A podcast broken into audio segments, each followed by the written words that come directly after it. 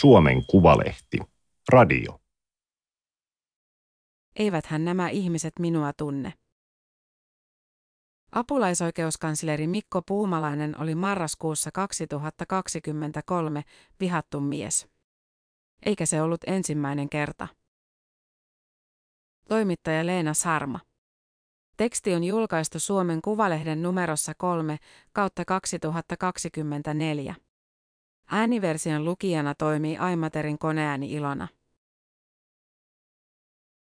Vitun idiootti, nyt se itäraja heti kiinni ennen kuin käy huonosti Suomelle, eikä pelleillä millään turvapaikanhakijoiden kanssa. Suomi on hybridisodassa.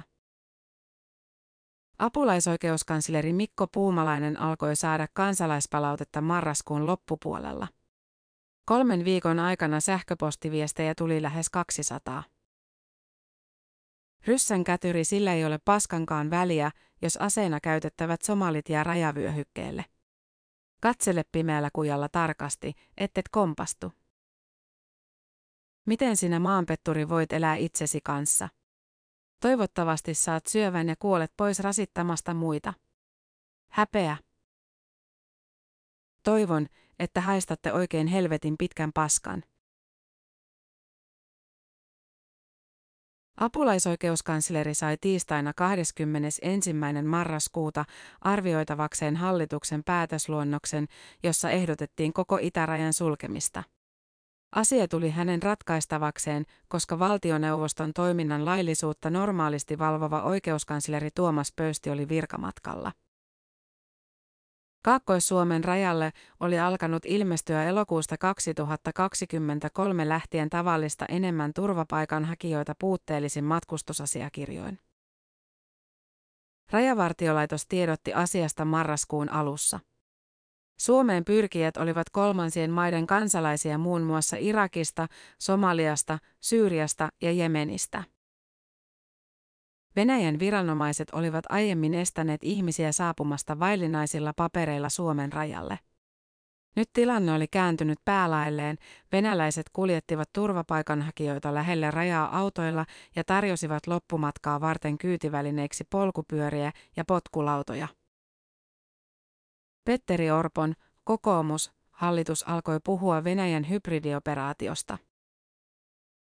Hallitus sulki marraskuun puolivälissä Vaalimaan, Nuijamaan, Imatran ja Niiralan rajanylityspaikat kolmeksi kuukaudeksi. Tilanne ei rauhoittunut, rajalle saapui edelleen Venäjän puolelta kymmenittäin ihmisiä. Nyt haluttiin sulkea koko raja. Puumalaisen arvion mukaan siihen ei esitetyillä perusteilla kuitenkaan ollut edellytyksiä. Asiakirjat eivät sisällä riittäviä takeita sille, että päätöksellä säilytettäisiin perustuslaissa, EUn oikeudessa, Euroopan ihmisoikeussopimuksessa ja muissa ihmisoikeusasiakirjoissa turvattu aito ja tehokas mahdollisuus hakea kansainvälistä suojelua, luki vastauksessa valtioneuvostolle. Hallitus hyväksyi puumalaisen kannanoton ja jätti auki pohjoisimman rajanylityspaikan Inarin kunnassa sijaitsevan Raja Joosepin. Apulaisoikeuskansleri torppasi hallituksen rajoitustoimet, Yle otsikoi uutisensa. Monet tiedotusvälineet siteerasivat otsikkoa. Milloin on apulaisoikeuskanslерivaalit, joissa kansa voi sanoa mielipiteensä? Millä valtuuksilla tällainen apulaisoikeuskansleri toimii? Monet puumalaiselle palautetta lähettäneet kansalaiset eivät tuntuneet ymmärtävän, mikä on oikeuskanslerin viraston tehtävä. Oikeuskanslerin virka juontaa juurensa vuoteen 1713, jolloin Ruotsin kuningas Kaarle 12 oli Turkin sulttaanin sotavankina. Kuningas huomasi, että kansalaiset kävivät pyytämässä sulttaanilta apua hallinnon väärinkäytöksissä. Tästä inspiroituneena Kaarle 12 perusti kuninkaan korkeimman asiamiehen viran. Kun Suomi itsenäistyi vuonna 1917, virkanimikkeiksi tulivat oikeuskansleri ja apulaisoikeuskansleri. Oikeuskansleri ratkaisee ensisijaisesti asiat, jotka koskevat eduskuntaa, tasavallan presidenttiä, valtioneuvostoa ja sen jäseniä sekä ministeriöitä. Apulaisoikeuskansleri ratkaisee suurimman osan kanteluasioista. Hän valvoo tuomioistuinten ja muiden viranomaisten toiminnan lainmukaisuutta.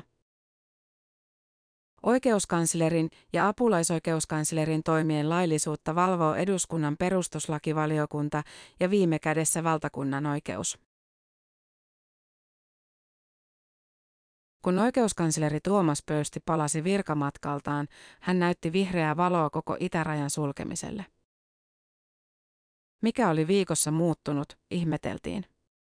Pöysti perusteli kantaansa sillä, että tiedustelutietoa oli saatu lisää ja tilannekuva muuttunut. Venäjä oli välineellistänyt ihmisiä ja laantumisen sijaan kriisi oli pikemminkin laajentumassa.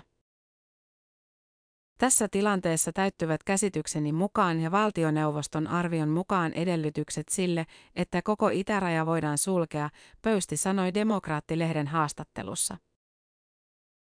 Mikko Puumalainen ei ole kommentoinut närää herättänyttä rajaratkaisuaan julkisuudessa.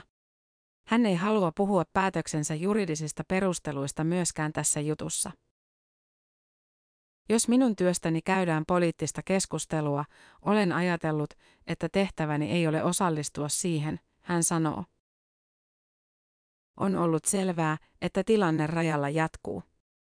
Marraskuun jälkeen raja-asemia on ehditty avata ja sulkea uusilla päätöksillä.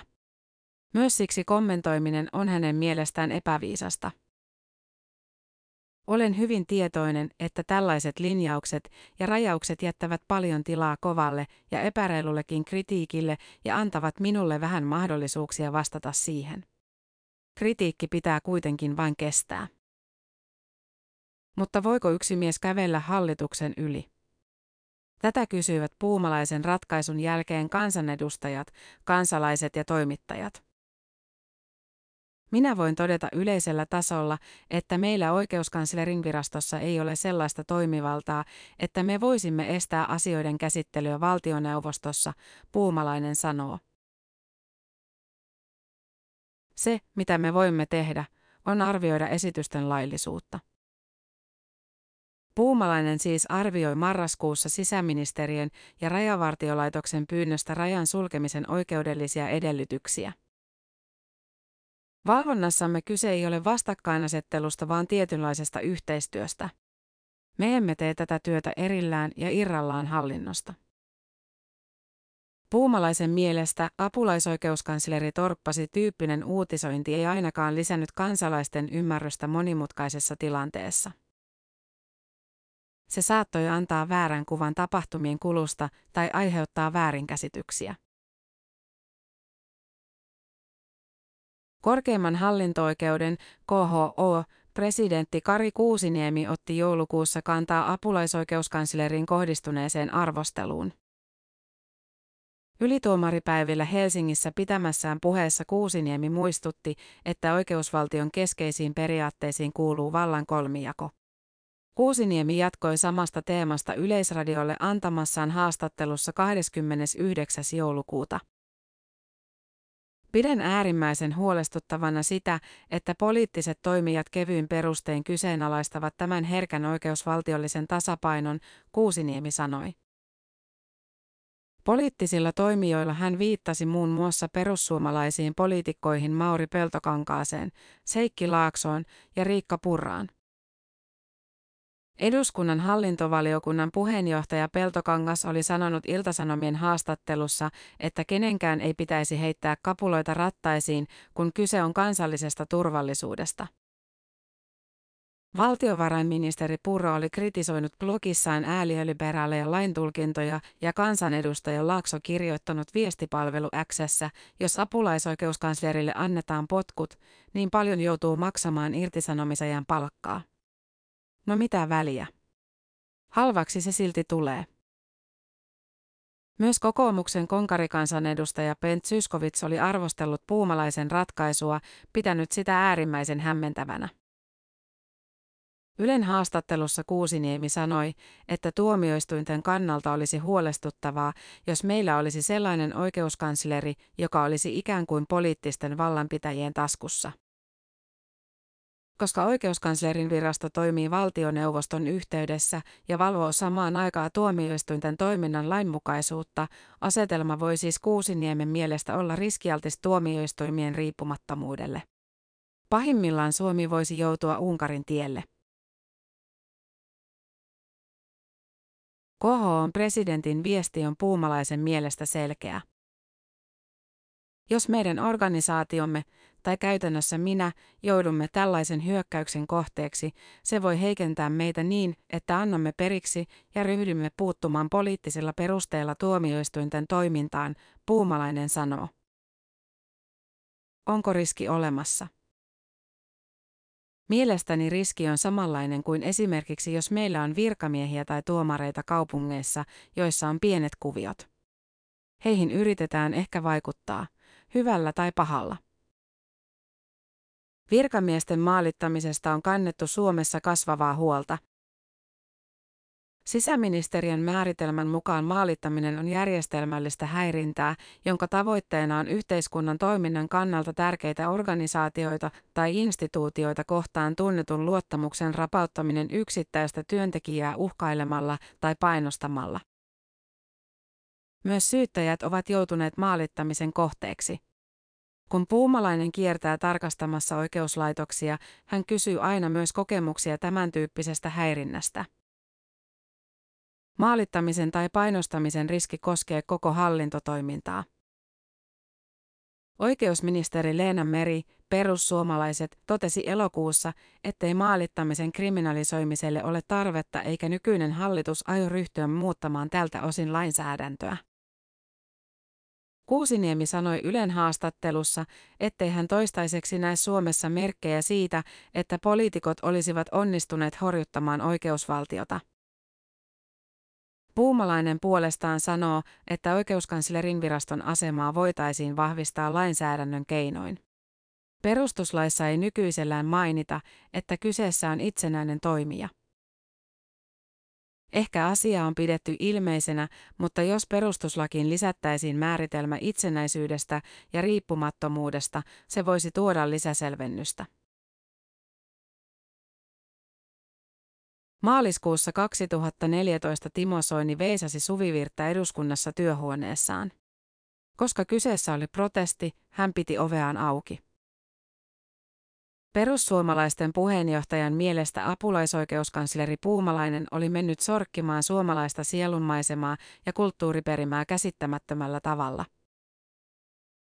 Puumalainen oli linjannut, koululaisen vanhemman tekemän kantelun pohjalta, että koulujen uskonnolliset tilaisuudet kuten jumalanpalvelukset ja rukoushetket olivat ongelmallisia uskonnonvapauden ja yhdenvertaisuuden kannalta. Hän kehotti opetushallitusta tarkistamaan kouluille annettua ohjeistusta. Ratkaisussa ei kielletty ketään laulamasta virsiä. Silti Suomi meni sekaisin. Kansalaisilla oli suuri hätä siitä, ettei suvivirsi enää jatkossa raikuisi koulujen kevätjuhlissa. Kansallisoopperan taiteellinen johtaja Lilli Paasikivi järjesti Helsingin Töölöntorilla Save the Suvivirsi tapahtuman koulujen päättäjäispäivänä. Myös muualla Suomessa veisattiin virren puolesta. Puumalainen sanoo, että hän ei muuttaisi päätöksestään mitään. Se oli oikeudellisesti täysin vedenpitävä ja perustui Euroopan ihmisoikeussopimuksen ratkaisuihin uskonnonvapauden turvaamisesta.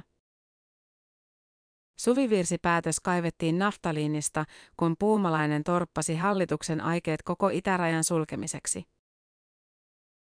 Muistettiin myös, että Puumalaisen nimitti vuonna 2007 virkaansa presidentti Tarja Halonen vihreän oikeusministerin Tuija Praksin ehdotuksesta.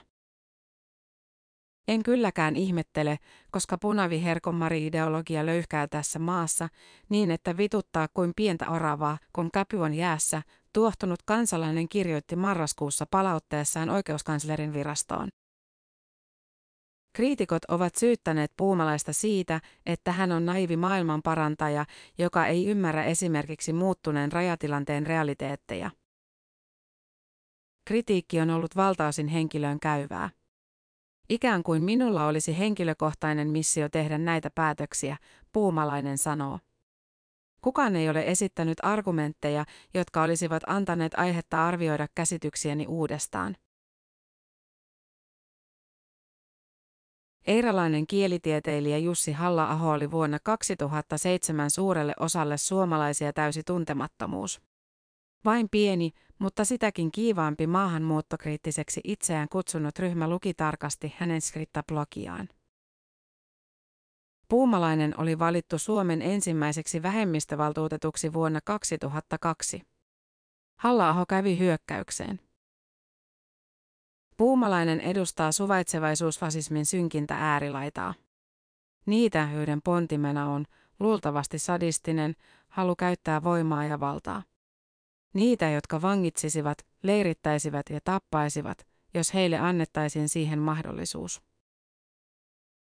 Toukokuussa 2007 julkaistu Minne menet Mikko oli yksi monista kirjoituksista, joissa Halla-aho haukkui puumalaista estoitta. Puumalainen ei halunnut vastata halla kirjoituksiin. Hoidin virkaa, jolle oli säädetty tietyt tehtävät. Vähemmistövaltuutetun, nykyään yhdenvertaisuusvaltuutetun, tehtäviin kuului muun muassa puuttua etniseen syrjintään ja edistää vähemmistöjen asemaa ja oikeuksia. Puumalainen toivoi, että keskustelussa olisi erotettu maahanmuutto ja maahanmuuttajat. Maahanmuuttoon liittyvää politiikkaa sai kritisoida kovasanaisestikin. Mutta tein selväksi, ettei ollut oikein hyökätä ihmisiä vastaan. halla halusi yhdessä kirjoituksessaan nimenomaan hämärtää tämän toteamalla, että puumalainen ei salli maahanmuuttokriittistä keskustelua. Vähemmistövaltuutettuna Puumalainen teki paljon tutkintapyyntöjä rasistisesta kirjoittelusta. Useimmat niistä johtivat tuomioihin että se oli tietynlaista kostoa halla ja niiltä piireiltä. Tai siis tyytymättömyyttä, sanotaanko näin. Puumalainen on työskennellyt apulaisoikeuskanslerina vuodesta 2007. Vuosina 2016-2017 hän toimi korkeimmassa hallinto-oikeudessa määräaikaisena tuomarina. Hän korostaa, että on ollut monipuolisesti erilaisissa julkisissa tehtävissä. Sehän ei olisi mahdollista, jos ajaisi jotain yhtä asiaa. Jos olisi joku missio. Tuskin korkeimpaan hallinto-oikeuteen silloin otettaisiin tuomariksi ratkaisemaan turvapaikka- ja oleskelulupapäätöksiä. Eikö arvomaailma siis vaikuta ratkaisuihin mitenkään? Totta kai se välittyy sinne jotenkin. Sanotaanko näin, että mun arvomaailma on hyvin sosiaalisesti herkkää. Haluaisin, että kukaan ei putoaisi yhteiskunnan turvaverkon läpi. Vähemmistövaltuutetun ensimmäisessä vuosikertomuksessa 2003 kirjoitettiin. Etninen moninaistuminen on yhteiskuntaa laajasti koskettava ja syvällinen muutos. Itsestään selvänä on pidetty, että etnisen vähemmistöön kuuluva muuttuu. Huomaamattomampi on toinen muutos, hän samalla vääjäämättä muuttaa myös suomalaisuutta ja suomalaista yhteiskuntaa. Tuloksena on jotain uutta, monikulttuurinen yhteiskunta. Parhaimmillaan siinä ei ole jyrkkää kahtiajakoa enemmistö- ja vähemmistökulttuuriin, taikka vain enemmistökulttuuri, johon vähemmistö sulautuu. Tällaiset ajatukset herättävät kovaa vastustusta esimerkiksi toiseksi suurimmassa hallituspuolueessa. Puumalainen seisoo edelleen sanojensa takana. Ehdottomasti. Tehtävät, jotka ovat apulaisoikeuskanslerille kaikkein mielekkäimpiä, aiheuttavat harvemmin suuria otsikoita. Olen pyrkinyt kehittämään tätä työtäni siihen suuntaan, että puuttuisimme enemmän rakenteellisiin ongelmiin. Niitä ovat esimerkiksi lähisuhdeväkivalta ja ihmiskauppa. Lähisuhdeväkivalta on Suomen pahimpia ihmisoikeusongelmia, Puumalainen sanoo. Mikkelin turvakoti teki syksyllä 2018 kantelun apulaisoikeuskanslerille liittyen tapaukseen, jossa mies oli pahoinpidellyt naista hakkaamalla tätä metallisella putkella ympäri kehoa. Mies oli myös kuristanut naista niin, että tämä oli menettänyt hetkeksi tajuntansa. Pahoinpitelyä oli ollut todistamassa kuusivuotias lapsi. Turvakodin kantelun syynä oli se, ettei poliisi ollut tehnyt pahoinpitelystä rikosilmoitusta. Se oli kirjattu tietokantaan juoppokeikkana. Tapaus johti apulaisoikeuskanslerin poliisille antamiin moitteisiin. Puumalainen huomasi myös, että poliisihallituksen parisuhdeväkivaltaa koskevissa ohjeissa oli paljon puutteita. Poliisihallitus korjasi niitä hänen aloitteestaan. On tapahtunut merkittäviä parannuksia siinä, kuinka nopeasti naisiin kohdistuvaan väkivaltaan liittyvät esitutkinnat nyt käynnistetään ja niiden viivytyksettömyyttä valvotaan. Toki puutteitakin on edelleen, Puumalainen sanoo. Helsingin Sanomat julkaisi keväällä 2021 laajan artikkelin, joka käsitteli poliisin suhtautumista ihmiskaupparikollisuuteen. Lehden esiin kaivamissa tapauksissa poliisi jätti rikoksia joko kokonaan tutkimatta tai lopetti tutkinnan pintapuolisen selvityksen jälkeen. Apulaisoikeuskansleri alkoi selvittää, oliko ihmiskauppatutkinnoissa rakenteellisia ongelmia. Hän kävi läpi 50 poliisin esitutkintaa. Pisimmillään esitutkinta oli kestänyt yli neljä vuotta ja aiheettomia viivytyksiä oli ollut melkein jokaisessa poliisilaitoksessa. Parin viime vuoden aikana myös ihmiskaupan uhrien asemassa on tapahtunut myönteistä kehitystä. Toisaalta poliisilla on edelleen vaikeuksia tunnistaa ihmiskaupparikoksia. Tilanteen parantaminen vaatii viranomaisilta pitkäaikaista työtä ja seurantaa. Laillisuusvalvojan tehtävä on sekä huoltaa että kehittää oikeusvaltiota, Puumalainen sanoo. Suomessa elää ihmisiä, jotka kärsivät vakavista perusihmisoikeuksien loukkauksista ja joilla ei ole voimia hoitaa asioitaan itse. Tämä ohjaa minun toimintaani. Miten Suomi voisi olla paremmin oikeusvaltio myös heille? Puumalainen ei ehtinyt rajapäätöksen jälkeen juurikaan murehtia sähköpostiinsa tulvivaa kansalaispalautetta. Heti päätöstä seuranneella viikolla hän matkusti Liettuaan ja itsenäisyyspäivänä Kiovaan. Puumalainen on Euroopan neuvoston vähemmistöpuite-yleissopimuksen neuvoa antavan komitean jäsen. Sanahirviöltä kuulostavan komitean valvontatyö on varsin konkreettista. Se tekee maavierailuja sopimuksen ratifioineisiin valtioihin ja tapaa vähemmistöjen ja kansalaisjärjestöjen edustajia, yliopistoihmisiä, mediaa ja viranomaisia. Liettuon matka oli maavierailu. Kiovassa Ukrainan oikeusasiamies, presidentin hallinto ja ulkoministeriö järjestivät kaksipäiväisen konferenssin Freedom or Fear. Siellä käsiteltiin muun muassa Venäjälle siepattujen lasten palauttamista. Venäjä iski ohjuksilla Kiovaan kokouksen ensimmäisenä päivänä. Puumalaisen aamu alkoi hotellin pommisuojassa. Niin ei siinä kauheasti kiireeltä ehtinyt miettiä muuta. Kun puumalaisen ratkaisut vähemmistövaltuutettuna herättivät keskustelua, hän puhui asiasta lapsilleen. Sanoin heille, että eihän nämä ihmiset minua tunne. Ne kirjoittaa tällaisia sen takia, kun mä teen sellaista työtä, mitä teen. Että se ei koske minua henkilönä. Rajaratkaisun kritiikki oli silti rajumpaa kuin hän oli osannut odottaa. Olin yllättynyt, että se herätti niin voimakkaita tunteita. Apulaisoikeuskanslerin ei tarvitse lukea kaikkea saamaansa vihapostia. Jos palaute alkaa ryöpyillä kirosanoja ja tappohkauksilla, sen voi jättää omaan arvoonsa. Tarvittaessa mä voin myös keskustella näistä kollegoiden kanssa. Ja jos oikein raskaaksi käy, niin tietysti työterveyden palvelut ovat olemassa. Eniten kuitenkin antaa voimaa se, että tietää itse toimineensa oikein. Tämä oli Suomen Kuvalehden juttu, eiväthän nämä ihmiset minua tunne. Ääniversion lukijana toimi Aimaterin koneääni Ilona. Tilaa Suomen Kuvalehti osoitteesta suomenkuvalehti.fi kautta tilaa.